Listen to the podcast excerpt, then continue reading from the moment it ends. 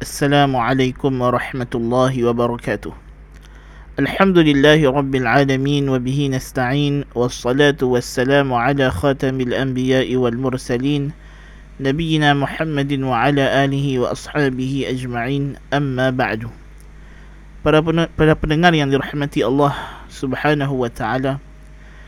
Madrasah Ramadan kali ini mengajak para pendengar untuk merenung keadaan kita dalam bulan Ramadan yang mana Ramadan sekarang sudah pun berlalu separuh daripadanya. Sudah berlalu separuh daripadanya. Dan pada malam ini insya-Allah kita akan memasuki separuh yang kedua daripada bulan Ramadan.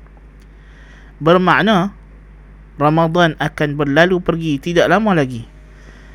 Sebab itulah Allah Jalla wa Ala berfirman ayyaman ma'dudat Ramadan itu hanyalah hari-hari yang terhitung, beberapa hari yang dihitung sahaja.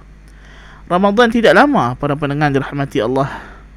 Ramadan ini hanya beberapa hari yang dihitung. Hari itu kita rasa macam baru saja kita duduk puasa, tengok-tengok nah, dah main di tengah puasa.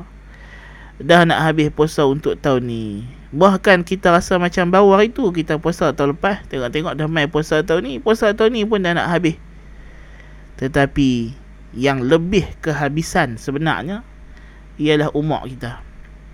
Ramadan nak mai pula tahun depan, kita tak ada jaminan sikit pun yang kita akan jumpa lagi sekali Ramadan. Bahkan kita tak ada jaminan pun yang kita boleh menghabisi Ramadan kali ini. Ha, kita pun tak tahu Ramadan yang tinggal kita atau kita yang akan tinggal dia dulu. Allahul Musta'an. Jadi, para pendengar yang dirahmati Allah Subhanahu wa taala. Gencarkan gencarkan ibadah kita. Tingkatkan kualiti dan mutu ibadah kita. Jangan kita sibukkan diri dengan perdebatan, pergaduhan, perkelahian tak habis-habis tentang isu-isu ilmiah, isu-isu yang telah pun dibahaskan para ulama' Sejak berzaman-zaman Ini bukan lagi masanya Duk bercerita lagi Terawih ni berapa rakaat Nak bayar zakat fitrah pakai duit pakai beras Ini semua masalah dah settle lama dah. Setiap orang Diberikan oleh syarak keleluasaan Untuk Mengikut mana-mana pendapat yang muktabar Tanpa ada celaan sedikit pun. Tidak ada sebarang celaan bagi siapa yang mengambil mana-mana pendapat para ulama. Yang dicela ialah mereka yang tidak beribadat. Yang dicela ialah mereka yang mensia-siakan waktu yang berbaki. Allahul Musta'an. Siapa yang pegang terawih itu tidak ada had, tambahkan lagi. Siapa yang pegang kata sampai 20 sahaja, tambahkan lagi dengan tahajud selepas terawih itu. Itu di antara perkara yang kita mesti tingkatkan amal ibadah. Ya. Siapa yang nak buat lapan, buatlah lapan, panjangkan bacaan. Ya, itu yang yang terbaiknya. Kalau tak mampu juga, yang penting konsisten, istiqamah. Lebih baiklah orang yang konsisten terawih dua rakaat tiap-tiap malam daripada yang tak ada langsung. Konsisten jaga Salat sunat rawatib. Salat sunat rawatib Dua rakaat itu Lebih afdal daripada dua puluh rakaat terawih. Jangan kita Pandang remeh. Para pendengar dirahmati Allah subhanahu wa ta'ala. Jangan duk kalut lagi isu-isu Ya. Nak baca Quran ni bulan Ramadan Nak tadabur ke Nak baca dengan terjemahan ke Ataupun nak khatam ke Ini bukan masanya lagi. Para pendengar dirahmati Allah Ramadhan bulan beramal. Tadabur tiap-tiap bulan. Tadabur tu tiap-tiap bulan kita kena tadabur Kita kena mengaji Kena faham tafsir Quran tiap-tiap bulan Tiap-tiap hari.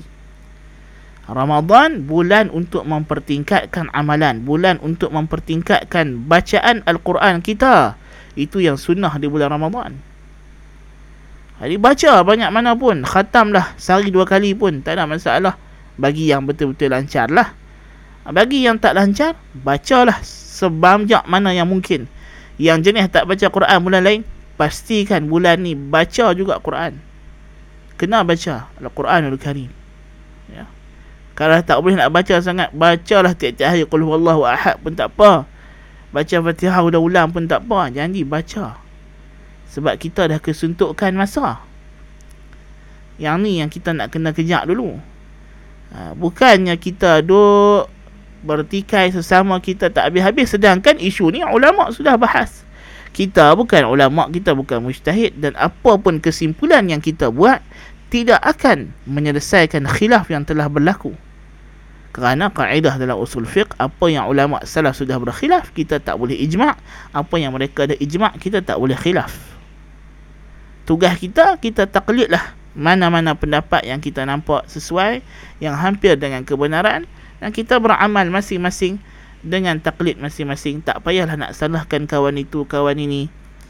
Ini ada pula orang di akhir Ramadan ini dah masuk pertengahan kedua ni dia nak patahkan semangat orang beribadat. Dia pi kata pula dalam khutbah Jumaat kononnya apa nama siapa sembahyang tarawih tak cukup 20 tak dapat pahala tarawih Allahu akbar kabira. Dia ambil mana tang mana dia dapat? Kalaupun ada pendapat-pendapat terpencil dalam kalangan ulama tertentu dia tak mewakili mana-mana mazhab yang muktabar dalam mazhab kita Syafi'i radhiyallahu an jelas tarawih ini sekurang-kurangnya dua rakaat paling banyak 20 tidak ada sebarang penentuan jumlah yang tertentu. Bahkan dalam mazhab Syafi'i dua rakaat ba'diyah isya lebih afdal daripada 20 rakaat tarawih dua rakaat ba'diyah isya lebih afdal daripada 20 rakaat tarawih dalam mazhab Syafi'i. Kalau orang nak ambil pendapat Syafi'i, apa sangatlah yang nak diherankan kalau satu orang nak mematahkan semangat dengan mengatakan kalau hang tak mau sembahyang 20 nak sembahyang 8 hang tak dapat tarawih tak apa dia kata aku sembahyang ba'diyah isya lebih afdal daripada 20 rakaat 20 rakaat yang hang duk bangga-bangga itu. Ini adalah tindakan tak cerdik pada pendengar rahmati Allah. Nak patahkan semangat orang beramal, biarlah orang nak beramal. Engkau punya pendapat, engkau nak pegang macam itu, simpan dan diam-diam sudahlah. Ini bukan masanya untuk kita bawa isu macam ini kepada orang awam. Lalu daripada tadi dia elok semayang 8-8-8, terus tak main terus. Dia kata, hmm, dah Tok Khatib kata, kalau semayang 8 tak dapat pahala, tak apa, tak payah buat terus. Nampak tak perangai agamawan yang olok-olok ini agamawan palsu ini ini cukup bahaya. Cukup bahaya. Para pendengar rahmati Allah. Dia melemahkan. Dia menjadi penyekat jalan daripada orang nak menuju ke syurga Allah Jalla wa Ala daripada orang tu elok-elok seronok beramal dia jadi pemutus. Dia jadi penghalang daripada jalan Allah Subhanahu wa taala. Hanya kerana nak mempertahankan dahlah pendapat dia. Bukan pendapat jumhur bukan pendapat majoriti ulama bukan pendapat muktabar mana-mana mazhab. Pendapat pribadi sendiri dia pun pandai-pandai buat pahaman sendiri saja. Allahul musta'an. Tapi dia pergi sebar pandangan sendiri dia. Yang dia tu sendiri bukan mujtahid bukan alim. Dia pun muqallid macam orang awam juga. Tapi dia memandai-mandai. Lalu dia menjadi orang yang memutuskan jalan manusia menuju syurga Allah Subhanahu wa taala. Nauzubillah min zalik. Ini yang kita takut sebab tu saya kata kita sekarang kesuntukan masa, bukan lagi masa untuk kita nak berdebat-debat, kita nak berjidal-jidal. Ya.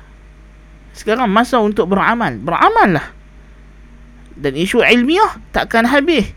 Hang berdebat pi banyak mana pun, tiap-tiap kali Ramadan pun isu itu sudah diberlaku khilaf dia tidak akan berlaku ijma' sampai hari kiamat. Yang penting hang jangan buat mai pendapat yang ketiga keempat yang merapu yang melawan kepada semua pendapat yang dah ada. Tak lama lagi nak mai bayar zakat fitrah. Ha, duduk bergaduh pula fitrah dengan duit dengan beras. Tak ada masalah. Tak ada masalah. Ulama telah berkhilaf sejak daripada zaman as-salafus salih radhiyallahu taala alaihim ajma'in. Takkan kita lebih baik daripada mereka? Mereka adalah khairun nasi qarni thumma alladhina yalunahum thumma alladhina yalunahum. Nabi SAW suruh kita ikut as-salafus salih. Tak kira lah dalam perkara yang mereka ijma' atau perkara yang mereka khilaf. Kalau mereka boleh berlapang dada kenapa kita tidak?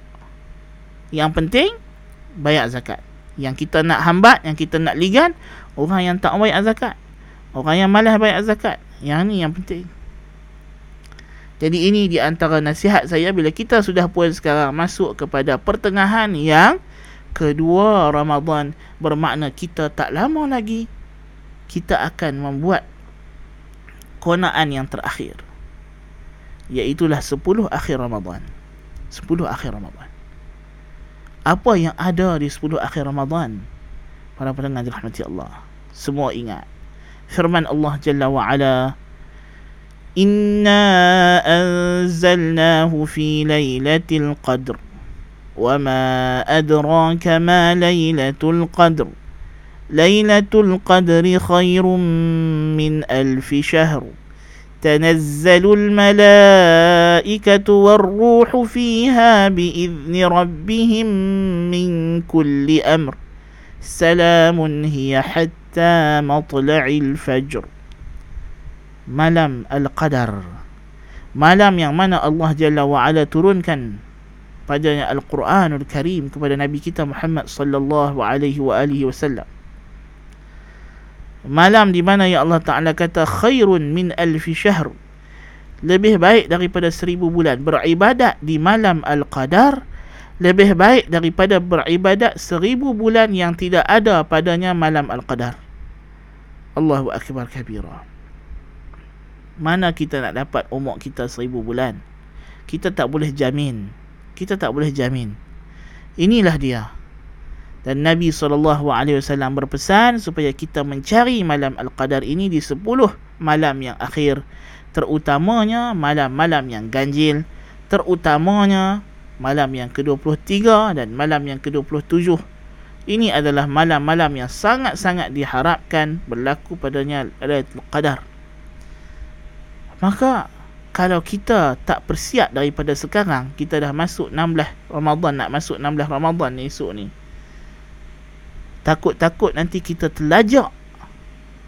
Takkanlah malam 20 tu baru nak start enjin. Payahlah tuan-tuan kita dah nak sampai ke garis penamat nak kena pecut laju-laju. Kalau malam 20 baru nak start enjin malam 20 baru nak tukar pergi gear 3 gear 4 oh, takut-takut tak sampai lah lah ni yang tak pecut kena pecut lah kena pecut dah. Ni lah ni bukan lagi masa baru nak start engine sepatutnya. Lah ni masa sepatutnya kita dah kena tambah kita punya kelajuan. Jadi siapa yang tak start engine lagi kena start lah juga. Kena start sekarang. Lah ni dengar saya duk cakap ni pi ambil Quran lah baca pi ambil wuduk lah hampak sejadah lah semayang sunat lah kan? Sebelum nak masuk waktu dilarang seminit sebelum zuhur. Sekarang ni waktu waktu yang tuan-tuan dengar ini pukul 12 tengah hari ini waktu duha masih ada lagi. Kejaklah amal ibadat yang ada. Banyakkan zikrullah selawat kepada Nabi wasallam. Tingkatkan amalan. Tingkatkan amalan. Ya? Kalau dah jadi rutin kita tiap-tiap hari duk pergi bazar Ramadan bazar Ramadan. Stop lah. Tak payahlah musim-musim covid pun duk galak apa sangat nak pi ya. Makan apa yang ada sudahlah pasal kita dah masuk separuh yang kedua. Tak ada masa dah kita nak makan yang banyak-banyak sangat. Kan? Sekali sekala jamu adik-beradik makan dalam bulan Ramadan tak apalah. Tapi kalau sampai tiap-tiap malam duduk jamuan iftar sana jamuan iftar sini dalam bulan Ramadan ni dia ada dua benda. Pertama disunatkan kita memperluaskan makan minum kita nafkah kita kepada keluarga kita. So tak ada masalah. Kita nak beli makan nak sedap-sedap sikit untuk adik-beradik kita untuk anak bini kita. Tak ada isu. Kita bagi sedekah bagi orang iftar bagi yang sedap-sedap bagus tak ada masalah. Tapi jangan kita buat satu adat baru. Adat suka-suka baru yang kita tak pernah buat di luar bulan Ramadan. Adat ni maknanya duk buat tiap-tiap hari. Ha, bulan Ramadan ni mesti kena ada ni. Sekali sekala jadi benda yang digalakkan. Tapi kalau dah jadi adat sampai susah payah kalau hujan basah kuyuk pun kena pi bazar Ramadan juga. Pasal apa? Tak boleh lah kita tak ada makanan tradisi kita bulan Ramadan ni. Jangan jangan tuan-tuan jangan duk buat lagu tu kita Ramadan kita nak didik kira kita kawal nafsu kita kawal kehendak kita kawal syahwat kita bukan kita nak menambah syahwat yang baru keinginan yang baru Ha, ini dia antara perkara yang kita kena praktik daripada sekarang. Ya. Kena praktik daripada sekarang. Jadi kita dah nak menghampiri 10 malam yang akhir Ramadan. Yang mana dia adalah malam yang paling utama untuk kita beribadah dalam sepanjang tahun. Dan siang-siang harinya juga adalah waktu ibadah. Siang harinya juga waktu Lailatul Qadar ni bukan malam saja, siangnya juga adalah waktu ibadah. Sebab itu kata para ulama faedah kita nak kenal kalaulah kita diperlihatkan oleh Allah Jalla wa Ala tanda-tanda atau qadar itu faedahnya supaya kita di siang harinya mempertingkatkan ibadah juga. Dia harap-harapkan kalaupun kita terlepas malam itu dengan ibadah di siang hari Allah Taala akan bagi ganjarannya kepada kita. So jangan putus asa. Dan bukan syarat untuk dapat atau qadar ni kita kena nampak tanda atau kita kena tahu tak kalau kita ibadat elok dengan tertib dengan penuh kualiti sepanjang 10 malam yang akhir ni insya-Allah garanti kita memang dapat Lailatul Qadar. Itu yang kita kena faham. Bukan dapat Lailatul Qadar ni makna kita kena tengok something, tengok petanda itu, petanda ni bukan, bukan. Kalau orang itu dia istiqamah, dia konsisten memperelokkan kualiti ibadahnya sepanjang 10 malam yang akhir, sepanjang 10 hari yang akhir Ramadan, insya-Allah taala kita garantikan bahawasanya memang Allah taala beri kepadanya ganjaran Lailatul Qadar. Jadi ini di antara perkara. Bahkan Lailatul Qadar ini tuan-tuan, bila masuk dia, bila mula dia ganjaran dia? Kata para ulama daripada maghrib. Semayang maghrib kita tu dah start dah. Maknanya malam Lailatul Qadar ini semayang maghrib kita lebih baik daripada seribu bulan maghrib yang tidak ada Lailatul Qadar. Insya kita pun macam itu. Subuh kita macam itu. Maka pertingkatkan amalan kita pada malam-malam tersebut. Tingkatkan bacaan Al-Quran kita. Ya. Tingkatkan fikir kita, selawat kita kepada Nabi SAW. Doa kita. Allahumma innaka afuun tuhibbul afwa fa'fu anni. Wahai Allah, engkau ni maha pemaaf, engkau suka memaafkan kesalahan hambamu.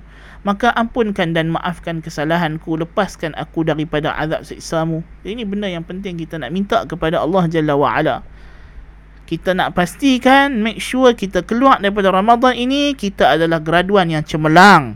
Graduan yang lulus. Lulus apa? Lulus lepas daripada azab neraka dan layak masuk ke syurga Allah Subhanahu wa taala menjadi orang yang muttaqin. Dan titik penentu dia inilah dia 10 malam yang akhir ni. 10 malam yang akhir ni adalah kemuncak. Kemuncak kita kata apa nama sekolah ini madrasah Ramadan ini Inilah dia malam peperiksaan, malam ujian yang sebenar. Kita dah belajar 20 malam kita memper, belajar kita memperbetulkan diri kita menjadi insan yang bertakwa. 10 malam yang terakhir ini kita kena buktikan kita adalah memang orang yang bertakwa, memang orang yang ta'abbud memperhambakan diri kepada Allah Subhanahu wa taala. Jadi mudah-mudahan apa yang saya sampaikan pada tengah hari ini bermanfaat kepada diri saya sendiri dahulu. Semoga Allah Taala memperelokkan memperbaiki diri saya yang banyak kekurangan kehinaan ini. Dan seterusnya Allah Taala memberkati diri saya dan juga tuan-tuan perempuan sahabat-sahabat kawan-kawan para pendengar yang dirahmati Allah Subhanahu wa taala sehingga kita bertemu lagi sekali aqulu qawli hadha wa astaghfirullah alazim li wa lakum subhanakallahumma bihamdika ashhadu an la ilaha illa anta astaghfiruka wa atubu ilaik wa sallallahu ala nabiyil ummi muhammadin wa ala alihi wa sahbihi wa sallam wassalamu alaikum warahmatullahi wabarakatuh